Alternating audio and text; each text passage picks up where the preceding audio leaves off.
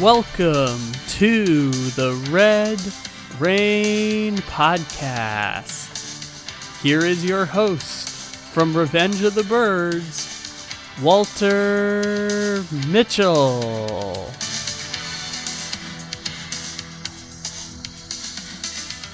Thank you, Kyle Little Rock Ledbetter, whose San Diego Padres are the talk of California and the West Coast right now. Hooray for them. And welcome back, Cardinal fans, whose Cardinals are now in the cellar of the NFC West. Vis-a-vis their disappointing 19-9 loss against division rival Seahawks. The Seahawks, who as a team outplayed the Cardinals yesterday, outcoached the Cardinals yesterday. Just as a, I've been talking about how there's no clear evidence to me that the Cardinals prepare for opponents, because I don't see them coming in with a plan that directly attacks areas where the other team is weak, or schemes, scheme plays where the scheme can be exploited. Perfect case in point to show how the Seahawks was, I don't know if you recall the early first quarter run by Kenneth Walker. That was a fake shotgun snap right to him when the Cardinals were in their classic third down, try to intimidate you in the A gaps with Collins and Simmons standing there. What the Seahawks knew in that situation, I'm going to try to diagram that out this week just to show everyone. Maybe I'll even find it and put it in the link, in with the links, was, the Seahawks had trips to the right, and the Cardinals were showing zone because they had everyone up on the line. So they had just one man in the zone standing behind, in front of those trips, and they had a safety in behind. So right then and there, the Seahawks knew that the Cardinals would be in one of Vance Joseph's zones, and they also knew that predictably that the player in the A gap to the side of the trips was not going to blitz, because he'd have to angle back to get in the zone. Otherwise, they had a huge numbers mismatch. So knowing that, that little play where they snapped it directly, Geno faked like the ball went over his head, and the Geno Smith, and the ball was snapped to Kenneth Walker, who was offset, and then he just snuck right around the center through the A gap that they knew would be vacated. That was a very clever play, perfectly executed, went for chunk yards. And, you just knew right then that they had done their homework. Homework has been a key, meme with regard to the Cardinals. And once again, it's really hard to discern just how much homework they're doing of opposing teams. It's kind of like, we're going to do what we do and keep doing it until we get it right. And unfortunately, there's a lot we're not getting right, particularly on offense. And personnel-wise, we're going to keep doing what we do, like keeping with Matt Ammendola this week. It's just, it was mind-numbing to think that they signed him in the first place. This is, I used the word buffoon to describe Steve Keim. I couldn't help it after the game. This is buffoonery that we're watching here. First of all, he was the wrong kicker to hire or to sign in the interim. And, it almost felt to me like, well, we don't want to sign somebody too good, because then we might have this kicker controversy, because, Matt Prater's been up and down and this and that, and now he's out injured. And, we don't want to get too fancy with this. So let's just get some guy who's just a guy. And unfortunately for Amendola, that's what he's been. In fact, worse than just a guy. You know, he showed very little confidence and form in what, you know, I mean, they showed it on Fox last week where he was missing right all, you know, time and time again in warmups with Jeff Rogers standing right there. And the game comes down to a 45-yarder that he has to make from that exact spot. You know, and you just think during the week, well, let's get somebody in here we can be a little more confident with. No. And, I mean, I like Justin Pugh, but and I get his whole spiel when he butted in on the, you know, it's not his fault. But, you know, and maybe that put an extra emotion into this thing that shouldn't have been there to begin with. I mean, it comes down to being able to win football games and put your team in the best position to win them. And did Steve Keim do that in this maneuver? Absolutely not. And, you know, I mean, and there's just so much more to the Keim situation that, I mean, put it this way, I reiterated on Twitter yesterday, I've said this for years now, the Cardinals will never win anything of distinction, never, let alone a Super Bowl with Steve Keim as GM. It's just never going to happen. He's just too incompetent in certain ways. He's too late to react to certain situations. Like this week, react to this kicker isn't the right guy and get in a new guy. And it's just galling when you have a guy like Matt McCrane, who as a Cardinal is 10 for 10, including two field goals over 50 yards. In a Cardinals uniform, Matt McCrane has not missed a single kick.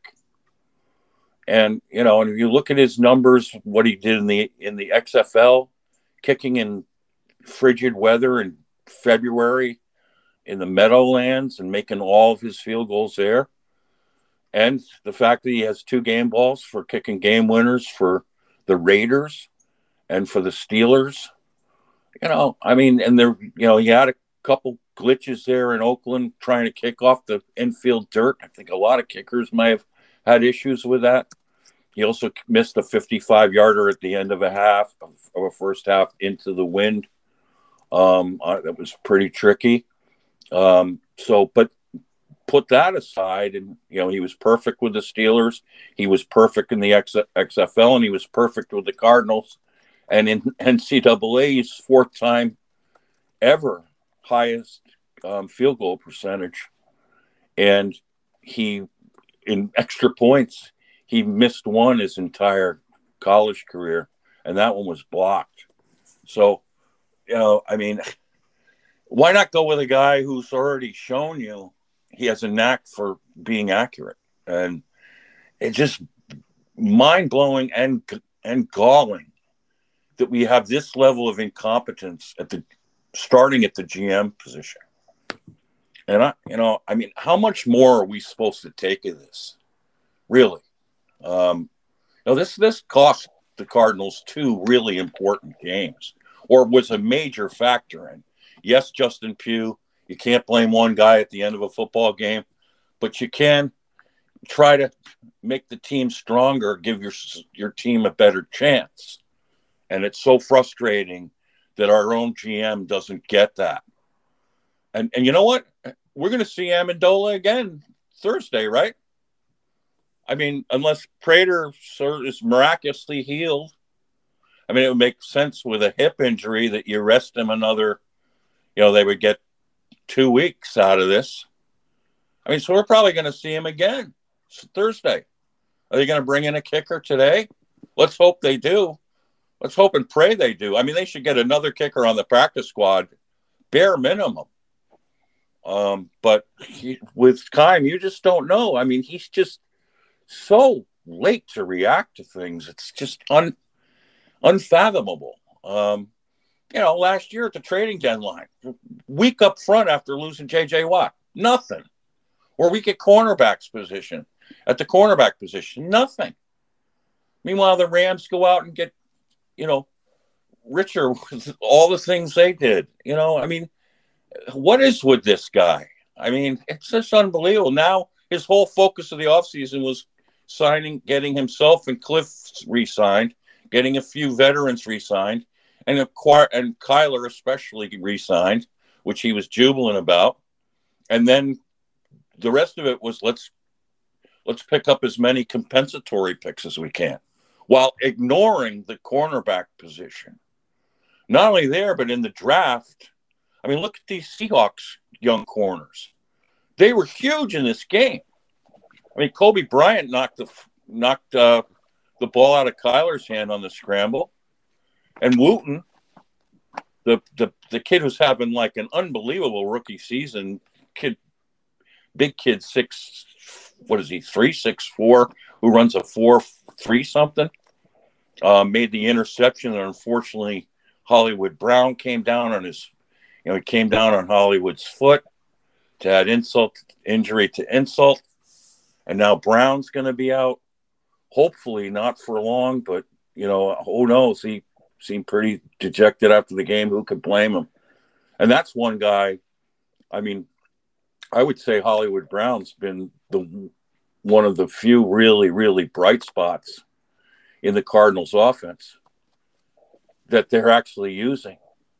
I mean, now Greg Dortch is getting Andy Isabella. It's unbelievable. Meanwhile, you're trotting out AJ Green, who's clearly got issues with Kyler. I mean, there's no connection there. You're playing a ton of AJ Green, who can't separate anymore. And you get this kid, Greg Dortch, who was like your leading receiver practically in 3 games. And then, Rondale Moore comes back, and Dortch is now the new Isabella. Can't get on the field. Can't get thrown to. Totally ignored. I mean, you got this second-round draft pick tight end who should be able to get open all over the place. Won't even look at him. Won't even throw to him. And then, of course, he jumps off sides yesterday, as did G.J. Humphries. Humphries had a rough game penalty-wise, had a holding call. I mean, you expect a lot more from him. He was the one who got a fat cat extension. I mean, unfortunately, we lost Justin Pugh early in the game. He's a key component. But the lack of diversity in the Cardinals' offense is just so plain and clear. And the Seahawks are one of the teams that have devised ways to counter for Kyler. And Pete Carroll's been one of them, and have a plan. They've studied this. And here's the thing with Kyler. Is that what in the world? I can finally score in the first quarter. I mean, there's, again, another mix-up on a key third down in the red zone. That if you don't have, you've had all week to get a play for this. And here's the thing, too. I mean, how many times does Kyler throw into the end zone or over the sticks when you need him? It's always under. He takes the easiest path, and they're the less likely to convert, because all they have to do is make a tackle before the line or the end zone, and it's blown up, and guys are right there. I mean, what was that? Throwing it, on a trips to no one. And, Kyler says, oh, it's just getting so hard. And, it's like I feel like a rookie again. And it's back to rookie year, to how hard it is to do things. Yeah, people have you figured out. People have your tendencies mapped. This dink and dunk crawl ball offense that you're trying to pawn off every week isn't working. And because you're not attacking from downfield like other teams did, which is why they were like 31st and 32nd in the league in virtually every defensive category, the Seahawks were, because teams are attacking them downfield. And you start the game again, 2-yard pass, 3-yard pass.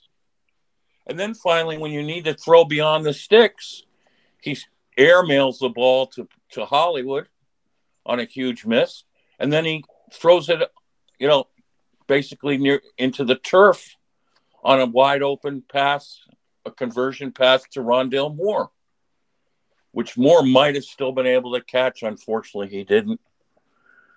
It's very, very frustrating. But here's where it all begins, and I don't think that there's any coincidence with this. Was that after the first drive? Okay, they, you know, I still don't get if you've got second down and one from the one and goal from one, why don't you try to run it in again? The Seahawks' run defense isn't that great. I mean, and Eno picked up half the yardage on the first carry. Give it to him again. Get the big, strong kid, you know, Keontre Ingram in there and have him plow it over. Why are you getting fancy? It reminded me of the Green Bay game. You're knocking on the door, and what do? On second down, you run Kyler parallel to the line of scrimmage, and he loses 4 yards. I mean, what are you doing there? Why don't you just hand the ball off, get in a power running back situation and scheme it up, get a fullback in there, you know, and overload a side and plow it in. I don't get it. Why do you have to get cute? And I don't know who's making that call, whether it's Kyler or Cliff, but it doesn't matter anymore. Both of them are just playing, being too cute in that situation. And then you have another third down meltdown with this errant pass on third down into trips. That was just, you know, and Kyler comes off. And now here's the situation. What you have is now we're told by Fox, the Fox reporter who was over there observing, that Kyler, after being up 3-0, the first time all year, the Cardinals have had a lead in the first half. The first time all year they've had a single point in the first quarter, and he's hanging his head on the sidelines in his classic mood, totally dejected, not firing up his teammates, just kind of lost in himself, to the point where Zach Ertz had to go over to him and console him and try to get his head up. And, you know, is it just pure coincidence that the Cardinals never scored another point all day? Is it just pure coincidence? I mean, this is what attitude gets you, okay? If you want to sit there and mope all game, this is what it gets you. And after 4 years with him not knowing this, you know, it makes you wonder, will he ever change? Will he ever get the message? You know, will he ever get the memo that this isn't working? It's not working for him. It's not working for the entire team. It's not lifting his teammates up. Meanwhile, the defense goes out there and playing their butts off. And special teams make a great play for a second week in a row, blocking a punt for a touchdown. And Kyler's playing like a man totally conflicted with himself and with the game. Not just himself, but with the game. I mean, you can see it in his face. You can see it in his mannerisms. Does he look to you like a guy who's really psyched to be out there playing football? The complete opposite. He looks thoroughly conflicted, and he still looks like a rookie, and he still acts like a rookie. And for him to say after the games, this reminds me of rookie year, yeah, because this is how much he's regressed. I mean, this is nothing new. Go back post-bye week last year. I mean, this has been a carryover. I mean, right now, so it's been 10 games since the bye week last year, and the Cardinals are 3-7 and 0 for home.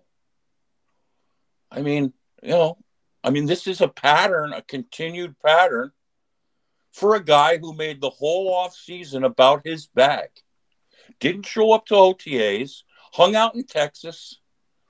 Coaches had to go to him to talk him into trying to come back to the Cardinals. The GM had to go out there, too, with Cliff Kingsbury, almost like another recruiting trip. You know, with $230.5 million, change your mind, Kyler? I mean, oh, my goodness.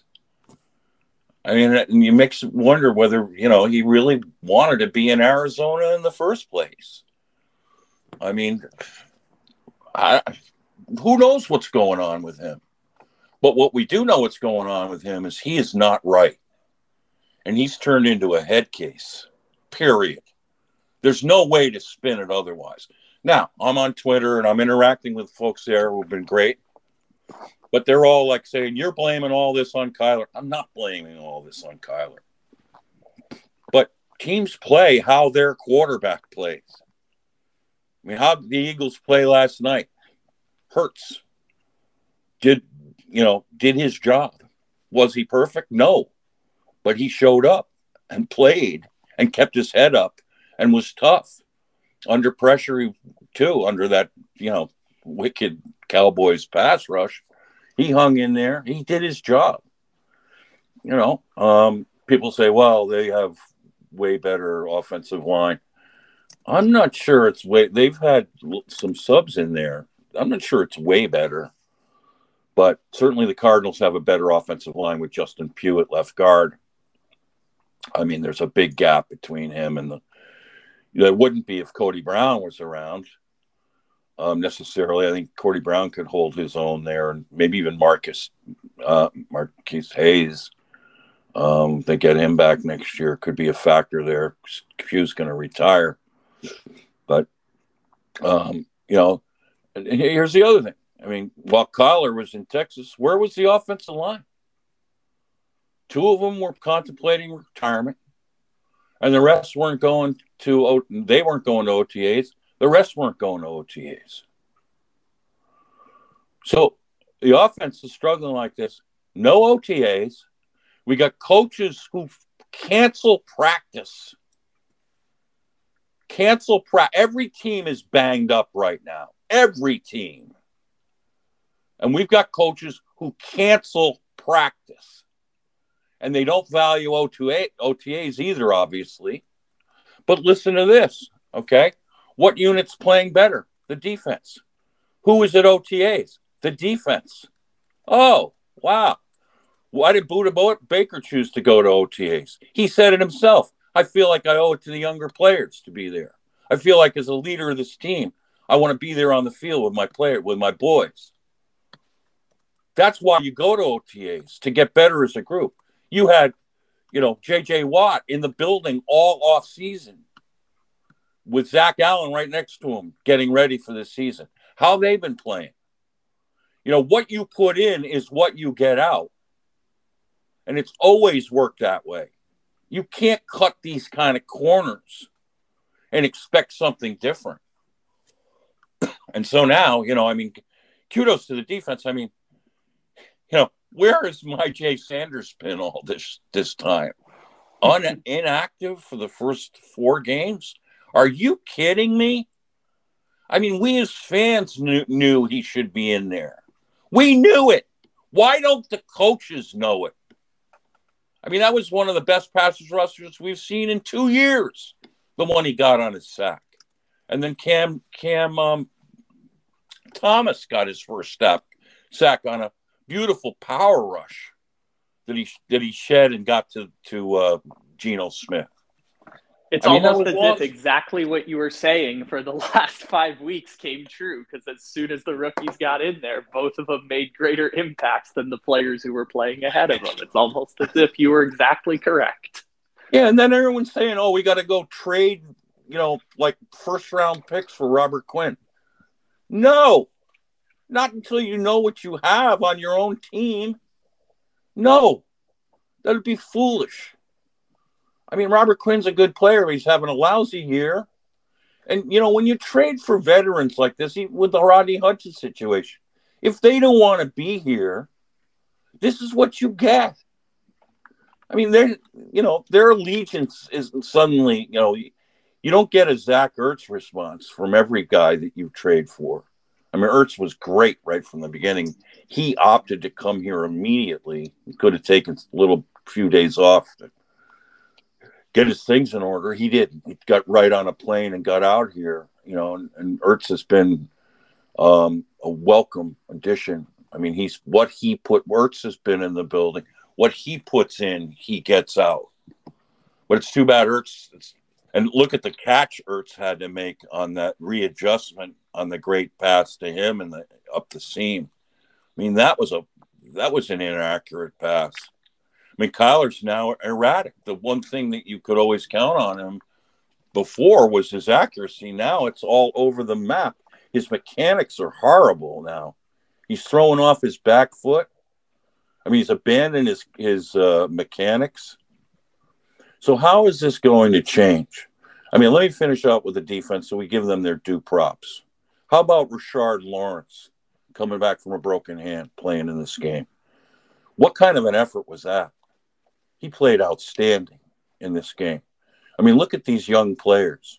I mean, just look at Jesse Luketa. That wasn't a penalty. This whole penalty thing on quarterbacks now is a joke. All right. Because Geno was just getting rid of the ball. And he didn't tackle through Geno and put his weight on him. He just, as he was tackling him, pushed him back. Unbelievable. I mean, but he was right there. This is Luketa. And you have now these young rushers that are exciting. But why do they only get 8 and 9 snaps? You know, once a guy's hot, why don't you ride him? I mean, there's just this whole juggling thing going on. I don't know how Vance Joseph is doing this. I mean, he's doing a lot of good things, obviously, that he's keeping the team at least in the game with what he's doing. Although we've gotten the pattern is up until the middle of the fourth quarter where they give up a TD drive that kind of seals the game or puts it a little further out of reach. Key on the running attack, which all three teams did in the last 3 losses for the Cardinals. To get them to that point, I mean, if the Cardinals defense can keep it to 20 points or less every game, you'd think with what they've got on offense, they should be able to prevail. But, you know, yesterday was just like the nadir, the rock bottom of just incompetency and lack of focus and lack of bounce, lack of joy, lack of, every snap is an adventure.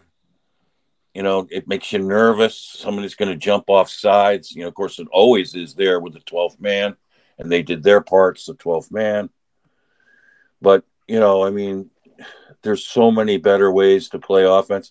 Now, people who say, let me finish with the defense. Let me give them their props. I mean, how about Zaven Collins? 2 sacks. He played maybe his best game as a pro. He is emerging as a physical force of nature.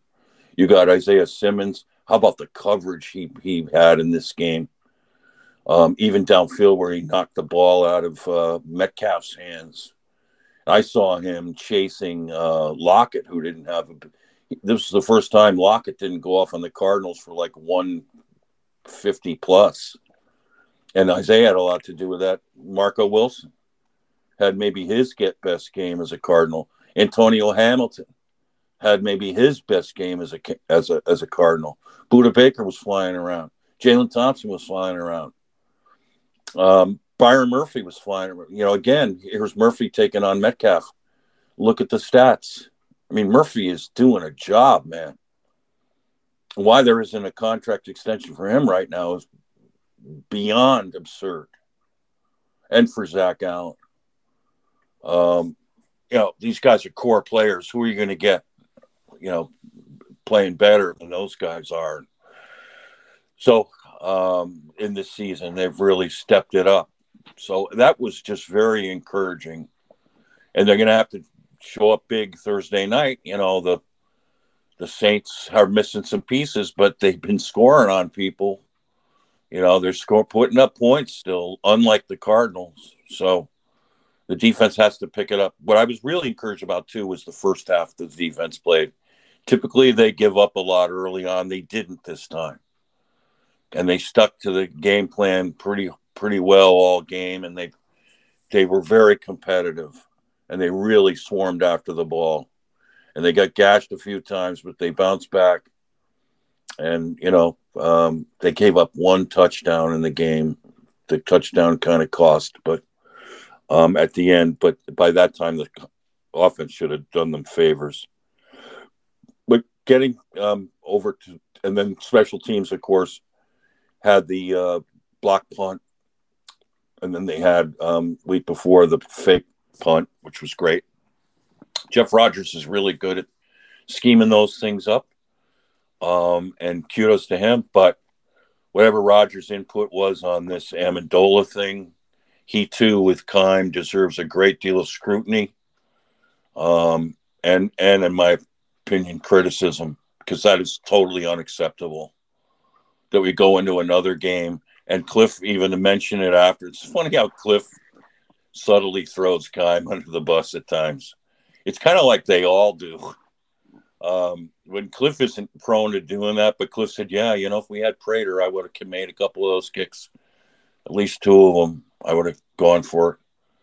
I mean, look at how the GM just special teams coordinator just handicapped their head coach. Look at that. Look at how that was going into this game. Were they taking this game lightly? Like, oh, it's just the Seahawks. We usually win up there, and they have Geno Smith now. He stinks. Geno Smith's leading the league. I mean, and the Seahawks, guess what they did? They show up for OTAs. Yeah. Okay. They've been planning this all year. Their coaches have been planning for the Cardinals game all year. It showed. I mean, they knocked us off last year. We could have had with a losing record when the Cardinals could have won the NFC West. And the Cardinals played with the same lack of urgency and error-prone football that we saw yesterday. I mean, at least the defense was better. Last year, week 18, it was awful. I mean, Russell Wilson had 14 plays of 20 yards or more in that game with the Cardinals playing for a division title. It's unbelievable. And, and they had nothing to play for. But this is what Pete Carroll knows and does, is he will not concede to anything to a division rival.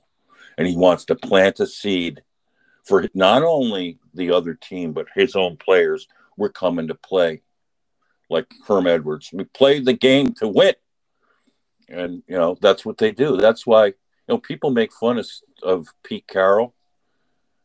But the dude has a ring. He's been a winner wherever he's coached. All right. And he's a first-rate defensive coach. He's lost a lot of his ammo there, but he's gaining it back with these rookie corners. He's got a couple rookie rushers now. He's got some Puna Ford up front, Jordan Brooks at linebacker. He's filling back in. It's going to take a little bit of a while to get them just right, but yesterday they were at their very best, obviously, and the Cardinals played into it because they just never got anything going. Now, here's the big debate. It's like everyone's, you know, who points the finger at Cliff. I mean, I get that. It's a shared thing because we don't know. It would be fascinating if on Hard Knocks we ever got this, was like hearing Cliff call the play and then seeing if it's actually even run, whether it's checked out of the line of scrimmage, how much of it is on Kyler. But I will tell you this, one of the things that I offered on Twitter yesterday was I wrote, Cliff Kingsbury would be better off coaching a college team where he can be happy running his K-Raid, because in Arizona he can't get the GM, Kyler, and his assistant coaches to buy into it. That renders him utterly moot. Otherwise, the most aggressive thing he does is cancel practice. And I'm sorry, I was pissed off. But Cliff Kingsbury, this is not his offense, people. I mean, do as I did. You'll know what I mean. If you go back and watch Texas Tech, watch his offense at Texas A&M. Watch his offense at Houston with Case Keenum. Watch his offense with Johnny Manziel. Watch his offense at Texas Tech. I mean, and then watch his offense in Seattle last year with Colt McCoy. You will see common denominators. Cliff Kingsbury's offense is a rhythm and timing offense. I mean, the ball has to come out at the exact time.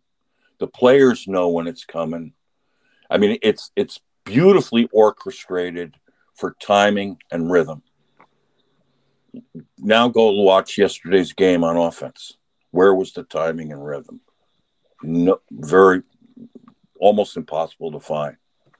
I mean, there wasn't enough timing and rhythm to punch the ball in the end zone once. I mean, so, you know, yes, you can blame Cliff. I mean, maybe you can blame Cliff for saying, Kyler, sorry, you're kind of out of it today. Colt, get in there.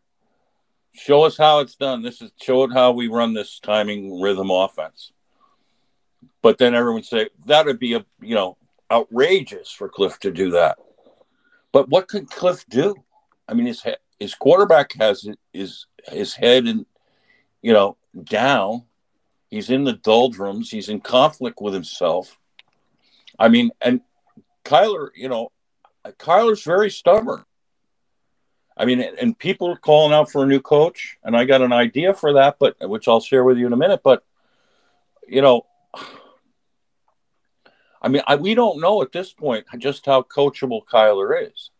He turned off a bunch of the GMs and head coaches at the scouting combine because he couldn't handle himself on the whiteboard and didn't look dialed in like other candidates. I mean, there's just this mystique about Kyler that we don't understand. I mean, just how coachable is he? Lincoln Riley will say, oh, he's the most coachable kid ever. He's going to say all that. But Kyler also had 3 years to learn that offense before he got his chance. So let's not forget that. I mean, it wasn't like, he just showed up and started playing like that. And there were probably reasons why Riley would have kept Baker Mayfield, who's clearly not as talented, in front of Kyler, which he did for the whole time Mayfield was there. So that's kind of mystifying. But I don't know what happened there or whatever. It doesn't matter. What does matter now is, who has a handle on whether Kyler is actually coachable. Because right now, I mean, he has regressed. I mean, he's right. Rookie season. I mean, and this has been going on for 10 games. It's not like a short-term funk. This is a long-term slump. And, the thought of, the 6 games in, and the Cardinals have 3 points of total production in first quarters. It's just unthinkable. I mean, and, people want to put that all on Cliff, I guess. And I think Cliff will take it. He's always accepted it. And that's part of Cliff. And he's going to, fall on his sword for everyone, especially for Kyler, who he says is the only quarterback I really want to coach. Because when Kyler's at his best, can he rival him? But you got to get Kyler at his best, and we're getting Kyler kind of at his worst, and something's going on there. But I think it goes back to preparation. This whole offseason hasn't been right from the get-go, and it's hard to change bad habits, and it's hard to change. You can't get back those practices in the OTAs. You can't get back the practice they gave up last week.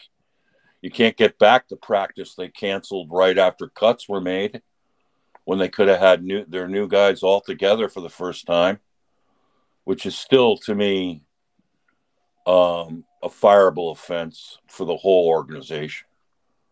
I mean, you're just going to take days off like that. Don't play with us.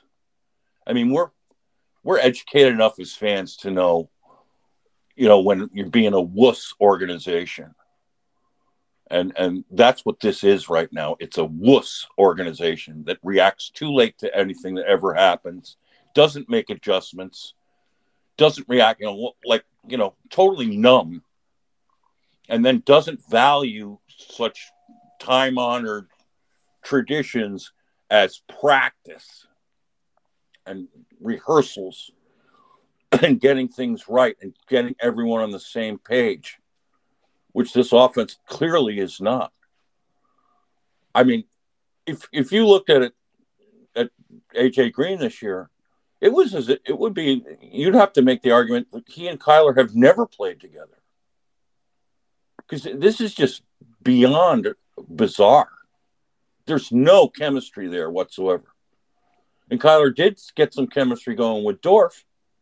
With Dortch, and he's getting Andy Isabella, you know, and Steve Keim, who is, you know, just unbelievable in how so many former Cardinals can't stand this guy, and with good reason. I mean, what he said about Andy Isabella is just unconscionable to me. Well, he didn't produce. Oh, he didn't produce. Well, you could say that about Greg Dortch, couldn't you, for the last two games? He didn't produce, so cut him. He didn't produce. He didn't produce because he wasn't on the field. You didn't give him a chance. And when he did have a chance of playing the most snaps he ever had in three games, he had 2 touchdowns and like 190 yards. And then you benched him. So he didn't give you enough production. You didn't play him in the games. How can you have production if you don't play him in the games? And this is just the other proof. What is it with Kyler that he can only throw to 2 guys? Or 3 guys. What is it with that? You know, great ways to beat other defenses is attack their 3rd and 4th corners where you have mismatches. I mean, Dortch would dust those guys. I mean, the 2 rookies are playing at a high level. How about getting Dortch matched up with their cornerback 3 or one of their safeties? He would have dusted them. Instead, we don't even see Dortch. He's out of sight, out of mind. It's so frustrating. So, you know, what are you going to do about it? I mean, now you get DeAndre Hopkins coming back today. They should have a practice today. I mean, you got to do something here. But, you know, I mean, yes, it's a game day after game, but this is what the schedule dictates. You should have a really good practice today. You got to get the people's heads back in the game. You got to get the focus back. And the 7-game home losing streak, or was it 8 games now? Wait a minute, 5 and 3. It's 8 games now. 8 games. It's half a season. So you had an 8-game home losing streak. You got a national TV. I mean, you know, these Thursday night games have been yawners. Can the Cardinals put on a show? Well, they're going to have to get their act together in a hurry. And, you know, I mean, with the way their habits have been, it's hard to imagine they will. I mean, who's going to be the kicker, too? It's hard to imagine personnel-wise what's going on. I mean, it's just so bizarre, too. It almost like the football gods are punishing the Cardinals again for, you know, now finally getting Hopkins back, Brown is out. Unbelievable. Could I bring up one point about the Cliff and Kyler thing that you were talking about earlier? Absolutely. So I remember first realizing this in the 2021 draft when we knew for months that Trevor Lawrence was going to be the number 1 pick for the Jaguars.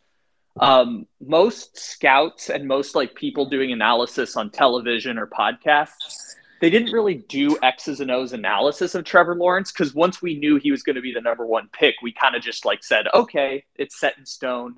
We're not really going to talk about that because we know what the result is. Right. And then, like 3 weeks before the draft, it was confirmed with, you know, reporting within the weeds that the Jets were going to take Zach Wilson.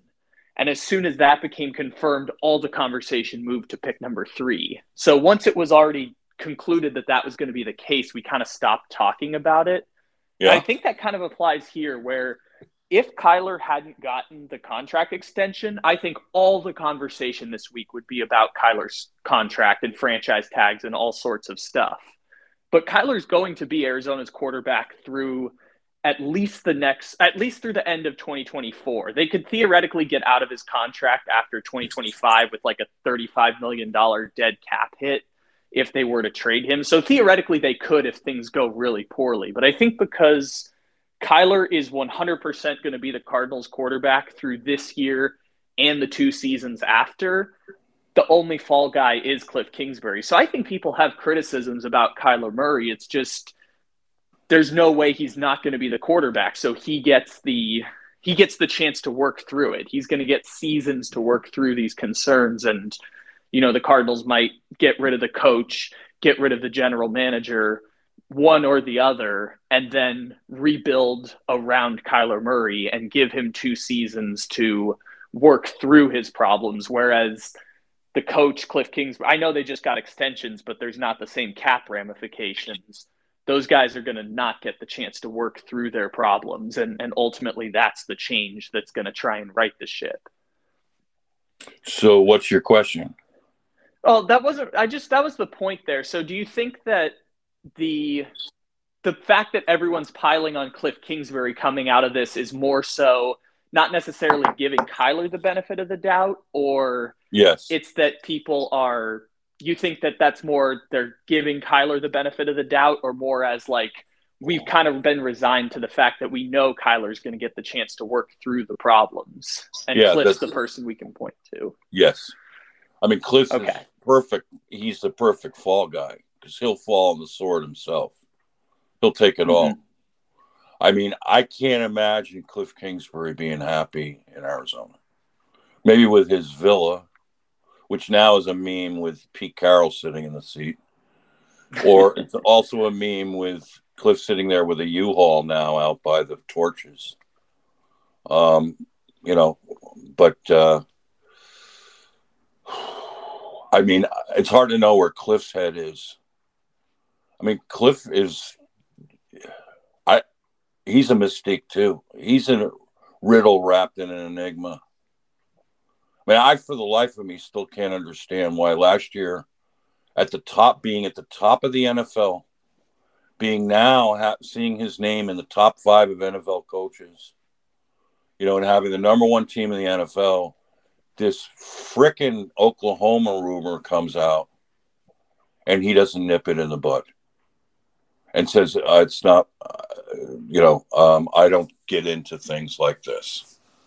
I mean, he had players calling him, Cliff, are you Jackson? You know, that distraction, that's a coach who doesn't understand distractions. I mean, that's a major distraction.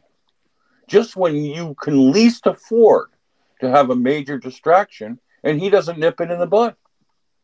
He still hasn't. He never responded and left it up in the air. I mean, he lost me as a fan right then. Right then. That and at the L.A. game the year before when he called a read option on 3rd and 18 with a hurt quarterback and then punted on 4th down. That was the biggest give-up wuss thing I've ever seen from a coach. So, I mean, Cliff is, you know, for those who've criticized saying Cliff Kingsbury's soft, we're seeing it right now. I mean, there's not an adult running the program there. There's not a man's man running the program there. He doesn't stand up, you know, to people. He doesn't stand up for standards either. He helps to create and enable double standards. And anywhere in a workplace, those of you who've worked in places where some employees get perks that others don't, and it's not fair that they do, you know what it does to the morale of a company. Well, NFL teams are the same way. And so, you know, whatever favoritism certain guys get, some people get the red carpet, some people don't. It's always a story of the haves and have-nots. And ideally, you know, like you go back to Vince Lombardi, and you can even see it in Belichick. Every player's treated the same way. You don't create double standards. And, you know, those guys were no days off guys. I mean, Belichick is. Look what he's doing over there now with a guy I was praying the Cardinals would draft, Bailey Zappi, who would be great with Cliff. He'd run a Cliff offense. I think now I've seen enough to know Kyler will never run a Cliff offense. It's just not – it's not something that, you know, he embraces.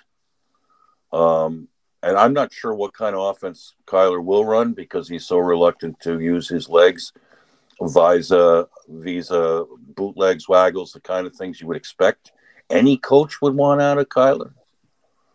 But I don't think – I mean, there's enough evidence to suggest now he's never going to take to a rhythm and timing offense like Cliff's. And so I don't know what you do with that from here. You know, now, I mean, the one name that's come up is Sean Payton. For Sean Payton to be in Arizona, I think you'd have to offer him a Belichickian autonomy gig. Let him. And we have the report confirmed that Miami offered him 4 years, $100 million when he retired and kind of unretired, and the Tom Brady thing that went down that led to tampering. It was $25 million a year to get him out of retirement.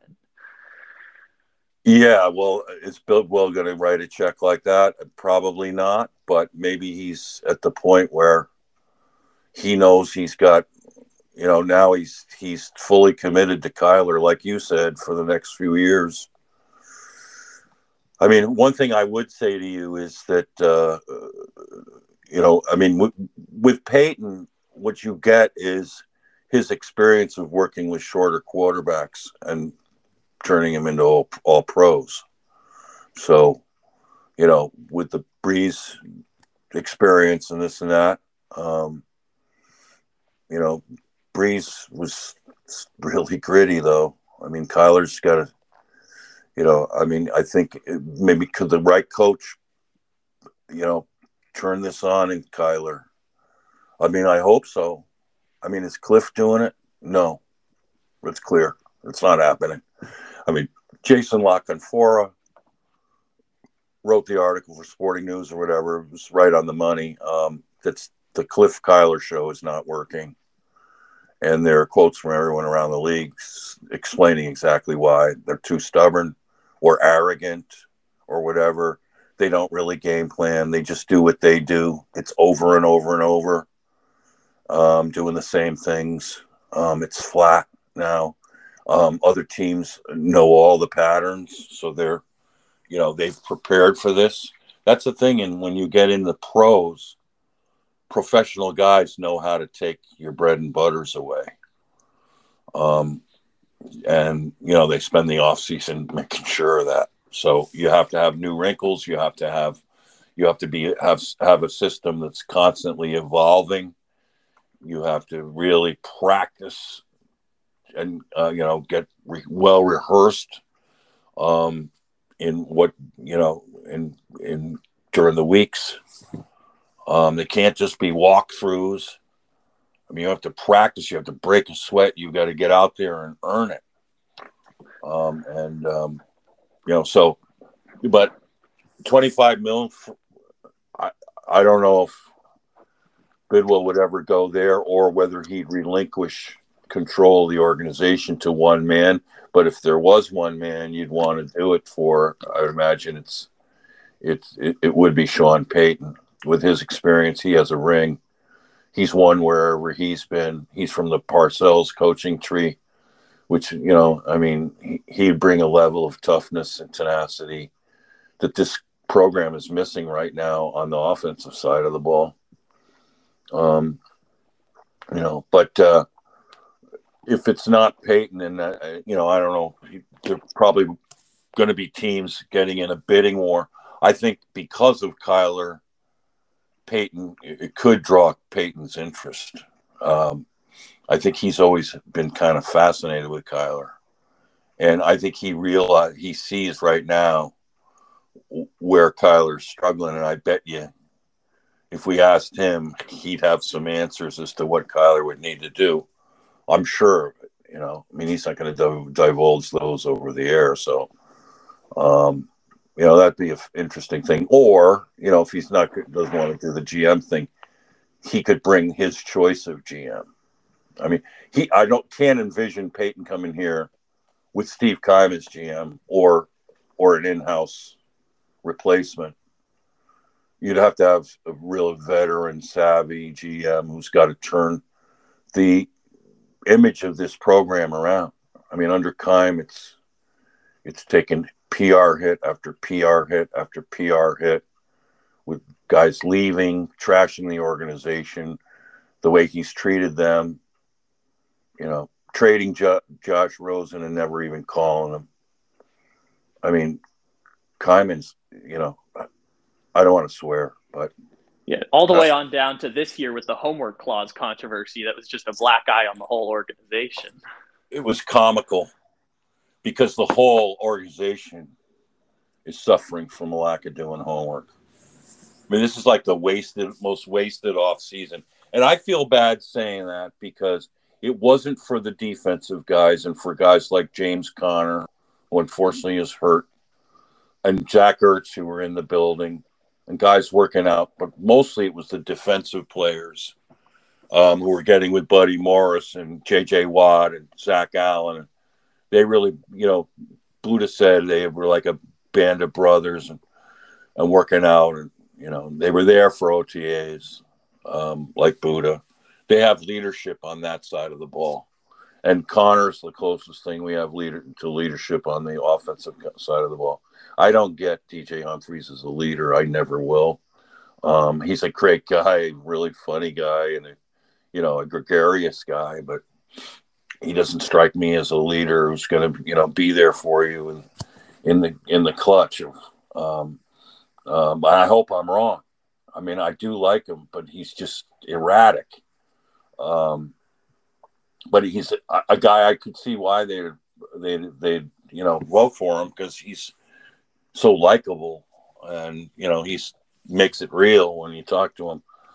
And he's funny as hell. But in terms of captains, I don't know. You would think Rodney Hudson would have been one, but boy, oh boy, I mean, it's just shown. This is a guy who really didn't want to be here, and it's shown. It's sad because this guy was at one time right in the discussion of being best center in the NFL. That's not happening. Maybe he makes it back this week. Sean Harlow played pretty well, in my opinion. Yes, he got backed into Kyler on one play, but Kyler could have avoided that. That happens sometimes, particularly to centers, if they lose their base quickly, if they get leveraged off the snap. And Kyler's snaps were so predictable. I mean, what's this with the left guard facing Kyler before the snap? And then he turned. I mean, he's making the calls. And then they snap it. You know, as a silent count, it gives it away every time because they snapped it every time the left guard turns back into the line. They snap the ball. I mean, it's giving it away. I mean, what is that? Who does that? I don't get it. Was that Kyler's idea? Cliff's? Sean Cooler's? Maybe Cooler's. I don't know. But yeah. One other thing before I get to a few questions that some my friends on Twitter have been asking. Here's another name for you that's pretty interesting to me. It's Mike LaFleur, the Jets offensive coordinator. He's 35. I don't know if you've been watching the Jets, but their offense is so creative. And particularly in how LaFleur uses his running backs. I mean, those two running backs he's got going now with who's the kid from Iowa State? God, I love him. Breece Hall. Yeah, Breece Hall. Oh, my God. He's playing lights out. So is the kid Michael Carter from North Carolina they got the year before. They are, like, dialing up plays, creative plays for them. They're just so clever and well designed. also the passing game under him. I noticed last year with different quarterbacks being shuffled in because of the injuries, you know, he got some good quarterback play from, you know, guys like Mike White. I mean, imagine what he could do with Kyler. I mean, plus he's from the Shanahan coaching tree. His brother is the coach in Green Bay. I mean, it's in his DNA. And I think whoever comes in here should be with a fresh GM. I mean, it all starts at the GM. And there's a guy in that organization, Rex Hogan, who's their assistant GM, who is one of, according to Adam Schefter, the most coveted personnel man in the NFL. I mean, look at how the Jets have been crushing the drafts. Oh, my God.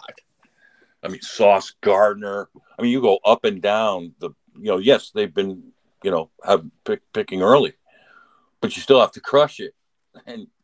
And their coaches play their rookies, unlike ours, right off the bat. It's expected. And I think LaFleur would as well.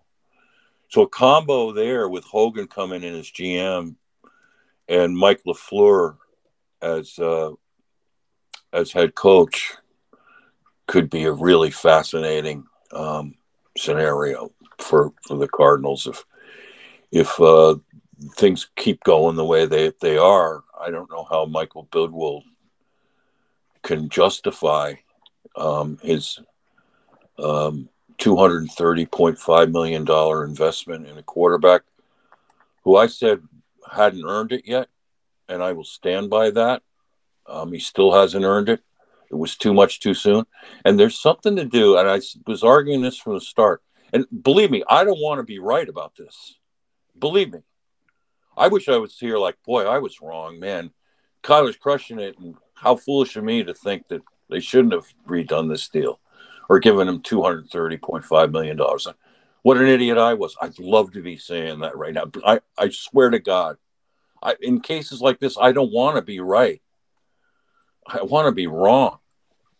But here was the factor that I brought up last year, too, that people underestimate is the enormity of a contract like that and what it does to a player trying to live up to it and the bullseye it puts on the player's back when he made the whole offseason about him.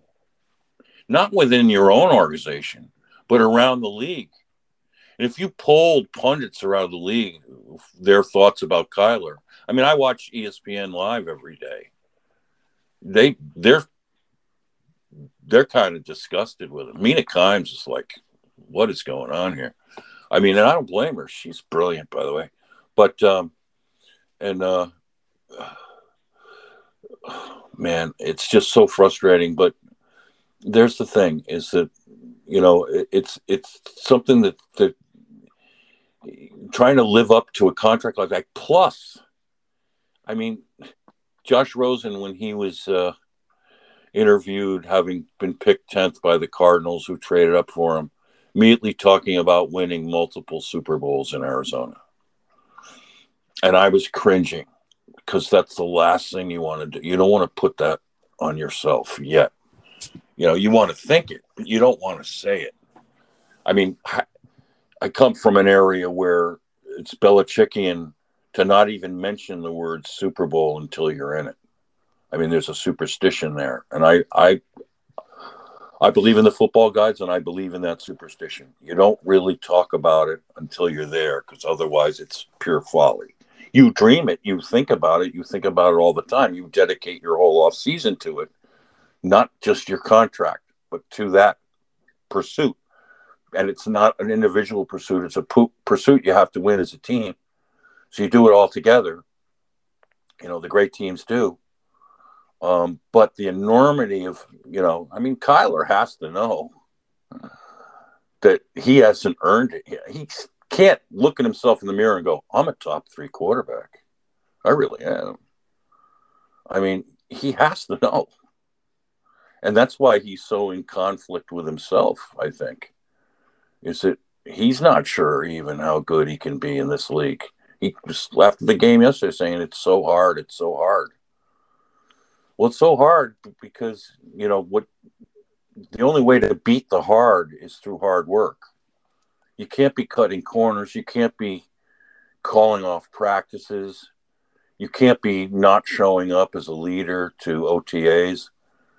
You know, you have to embrace the grind and pull all your teammates together and be grinding like brothers, a band of brothers together. And this offseason, there was divides. Some guys were in there, you know, forming the bond. Some guys weren't. And it's, you know, it's interesting that, is it pure coincidence that the quarterback was not there and neither was the offensive line? And after 6 games with a $230.5 million quarterback and a coach who was renewed for 5 years and with virtually the whole exact same line back and the addition of Hollywood Brown and the emergence of Greg Dortch and the drafting of Trey McBride and the re-signing of Ertz and Connor, that this offense has scored 3 points in the first quarter in 6 games. And then if you look at their totals by halftime, they're just as worse. I mean, just as confusing, just as like, whoa. So let's take a look here. Some of the questions, really appreciate. Sneaky Jobu was writing a lot of stuff, really good. He said, Cliff's not setting up the deep shots to Hollywood. Set it up better instead of Kyler trying to force it to Hollywood and the safety over the top. I've been saying that from the start. You've got to plant the seeds early, threaten T-Vences deep. Otherwise, they're just going to keep playing up and up like you're just going to play into the defense's hands. Like crawl ball is playing within a 10 to 20-yard rectangle. Like nothing goes beyond that. And everything's under the sticks. Sneaky Jobu said, you know, move Hop and Hollywood across the root tree and line them up everywhere. Exactly. So you have to line them up in motion so they don't get jammed at line of scrimmage. If you want free releases, you can do stacks with them too, where they rub off the stack in short motion. Yep. So make them hard to locate. That's what I say about Kyler too. Make it hard to locate Kyler. If a coach ever does that, he's going to be so much harder to defend. This is what's become banal and trite and stale about the Cardinals' offense is teams know exactly where Kyler is every play. And now we're seeing the results of that. And, you know, they know how to tee off. They know how to contain him. And they know how to rattle. So, you know, changes should be coming there. But with this crew, I don't – is change ever really going to happen? I don't know. Not Jefferson Langford, my good friend there, not sure why you would sign a kicker who can't kick and the coach who won't use in kicking situations. Bingo. Just unbelievable that we had to go through this for 2 weeks. Sneaky Jobu said again that Boots and Waggles are intentionally left out since Kyler obviously hates this. You'd have to, I think that is a reasonable conclusion because, you know, no coach, including Cliff Kingsbury, if you go back and watch, as I've been saying, if you want to see the last time a Cliff Kingsbury offense looked like a Kingsbury offense for the Cardinals, go back to the Seattle game last year with Colt McCoy at quarterback. Watch how Cliff moved Colt, the like near 40-year-old Colt, around. It's the disparity, and watch the timing of the passing plays and the rhythm that Colt was able to generate on long drives. You'll see, and just pre-snap is so much smoother. Just getting the ball snapped and out, the tempo's cleaner. That's the thing about Cliff too. It's all about tempo. This tempo is so erratic, and Kyler screeches it to a halt a lot with his, you know, delays of just standing there reading, trying to read the defense and make audibles, taking the clock down to 2 or 3 or 1. Yeah. So simplify the reads for Kyler. Since teams are playing loads of nickel and zone versus us, Kyler is not processing his progressions And an NFL pass rush does not allow him pocket time to sit and dissect the D. More timing routes, crossers, natural rubs. So all of that, timing routes, crossers, natural rubs, like the crosser, the mesh play, the classic mesh play, which is a K-Raid staple. We're not even seeing that anymore. That's weird. We have perfect guys to do it. Imagine Dortch and Rondale running mesh plays. Oh, my goodness. Gives me goosebumps to think of it. I'm not seeing it. And, you know, those are classic kind of air raid spread plays, but we're not seeing those. So that's why it's not really Cliff's offense. But here's the other thing. I like this comment from Sneaky Joe Boo because here's the thing. I mean, it may be Cliff will have to go back and do what he did with Johnny Manziel, who had these issues. And Manziel wasn't a big, you know, he was a smaller quarterback. His thing with Manziel, which led to his Heisman Trophy, was, and you know, Manziel had special mobility. Nothing like Kyler necessarily, but he was real slippery and could move around. Was Cliff had his instruction to Manziel was hit read one in stride. If you don't, go. In other words, create. You know, right away. Find a crease and get out of there. Get out of the pocket. And now you have run pass options. Because you can either tuck it in and run it. Kyler did that some yesterday. But he was late doing it. It cost him a few times when he held on too long. And some of those sacks were, by the way, or pressures were more on Kyler than they were on the offensive line. I know everyone wants to blame the offensive line, but, you know, Kyler was late reacting. A couple times he looked like Daniel Jones. Which isn't like Kyler. I don't know what he was thinking, but, you know, you got to. So if you simplified it that way, wow, imagine what could happen is, you know, Kyler getting out and doing his thing, getting out of the pocket sooner rather than getting penned in it. I think that would be interesting to do. The other thing is with deep passes. No team can get to Kyler before. If you take a ball in a shotgun, catch 1, 2, 3, step back, and you have to let it go with the speed guys. No one's going to sack that. Now, it's better to throw up the sidelines on go routes, or if you're getting a zero look where no one's over the middle, then you can throw the posts, but you know, I think you could do, here's one thing with Kyler's arm you could do is a roll, sprint out right and throw a backside deep post to like Rondale Moore, who could outrun everyone and get behind the free safety. You could always do that and lay it out there.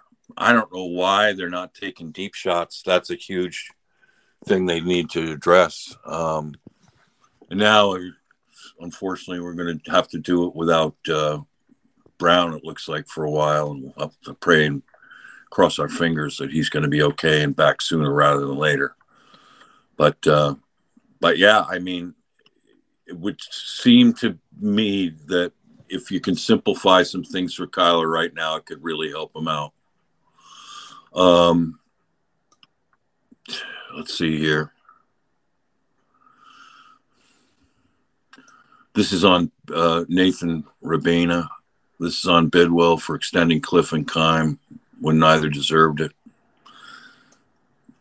Not getting an argument thus far on that one, especially Keim from me. I mean, what tantalizes me is I've seen Cliff now win with Colt McCoy. Imagine what he could do if they're running his offense. I mean, this isn't his offense. It's portions of them, but not run the way that he designs it and within the timing and tempo and rhythm. And then the other nuances that he shows when, you know, like even we saw nuances of that with Trace McSorley in the preseason, particularly in that Bengals game. I was like, whoa. I mean, that looked like Kingsbury's offense. The tempo of it, the running of it, the intricacies, the nuances of it. Okay. So Matthias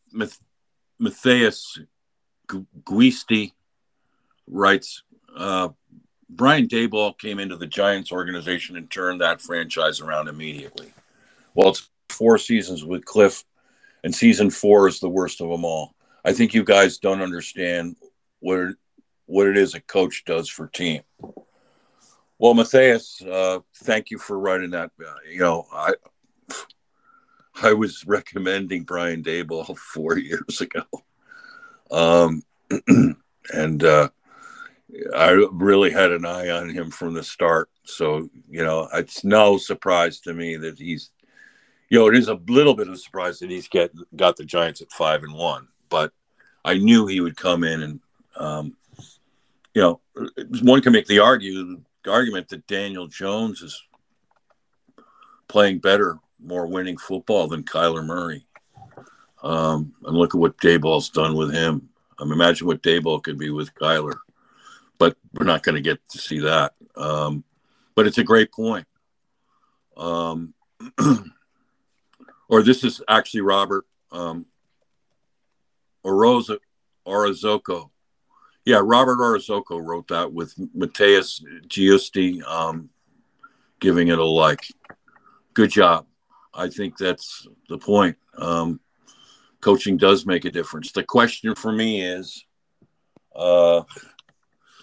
is Kyler coachable? That's what I want to know. Soul Pancakes, one of my best friends, wrote other posts. He wants Cliff gone, and so do I.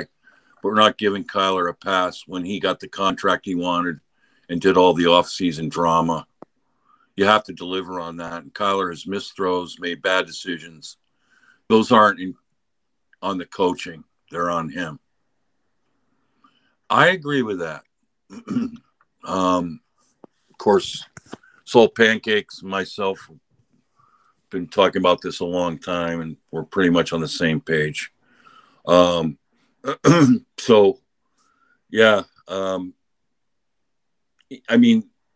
Cliff didn't fumble yesterday. It's the old. He didn't understand Rondale Moore. He didn't throw that bizarre pass out of bounds on 3rd and goal from the 5 in the first quarter. I mean, I can guarantee you Cliff didn't, diagram that. I mean, he didn't airball or sail it over Hollywood Brown's head on a key conversion, 4th down. I mean, those are things you'd expect Kyler to make. And, Soul Pancake said, and when you mentioned Kyler's development, you're referring to coaching. When you mentioned he has regressed, it's because of coaching. So you're taking the blame back off Kyler and putting on Cliff. And neither Walter or myself is saying Cliff is blameless. Read this. No, Cliff's got to stand up and create standards. And if he doesn't like what he's seeing, he's got to take the player out of the game. And people say, kick Kyler out of the game. Sometimes that's what it takes. I mean, sometimes if you're not getting what you need, you say, watch, this is how I want it done. You put in another player, and hopefully that player delivers. And then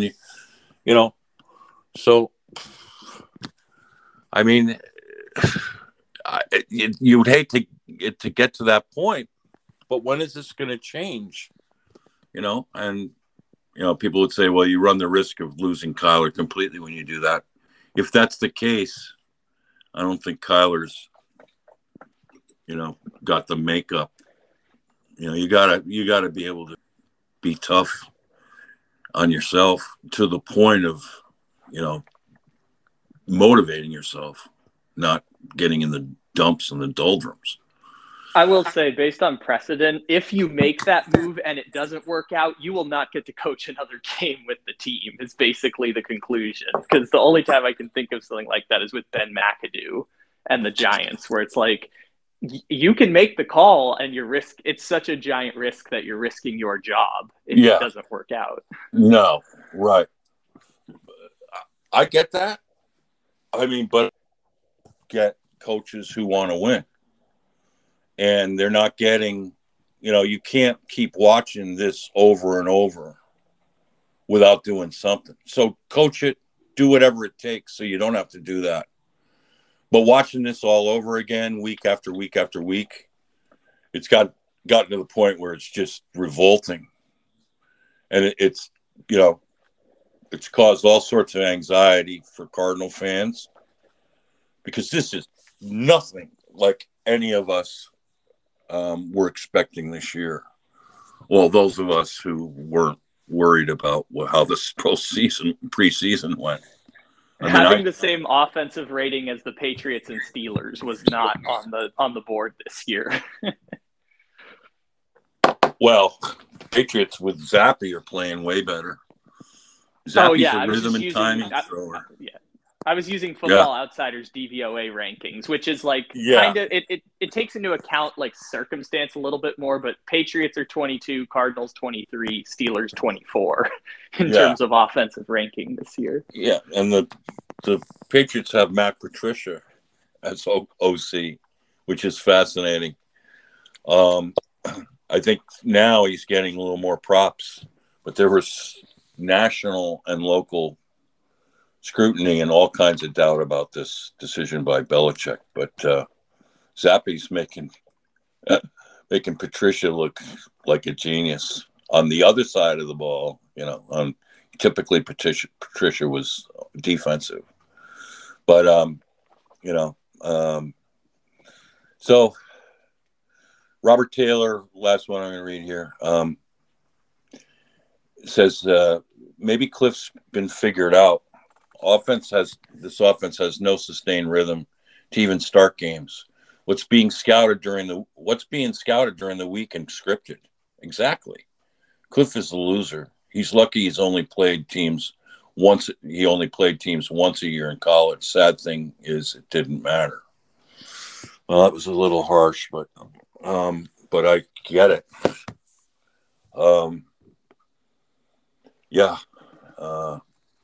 Cliff's an enigma. I don't understand him, but I mean, as an offensive coach, as someone who knows his stuff, it's great to have a guy like that in the organization. Trust me. So, you know, the curve, but it renders his talents moot if he can't run. If the quarterback and his coaches don't enable him to run the kind of offense that he knows is going to work. And the whole point of this was hiring Cliff to, you know, get big numbers on offense and hiring Vance Joseph to get the defense strong enough, to help them prevail in games. And we've got the defense trending in that direction, but the offense is just somehow ridiculously getting worse. So something's got to change. You got a quick turnover until, you know, quick few days until Thursday's game. Boy, it'd be a great turning point in this season to get the offense, you know, the 8-game home losing streak over with, plus some little momentum going back in your favor. And the amazing news is you're only one game out of first place in the NFC West. I mean, all the great things for the Cardinals happened yesterday. I mean, the Rams, except the Rams winning, but the Rams only won to get to 3-3, but the 49ers lost. The Bucks lost. I mean, you know, there was – Green Bay lost to the Jets. I mean, that's why I love this. The thought of Mike LaFleur, that's something with Rex Hogan as GM. I think they could even talk Rex into keeping Quentin and A-Dub because they do a good job. But he would put them in his system.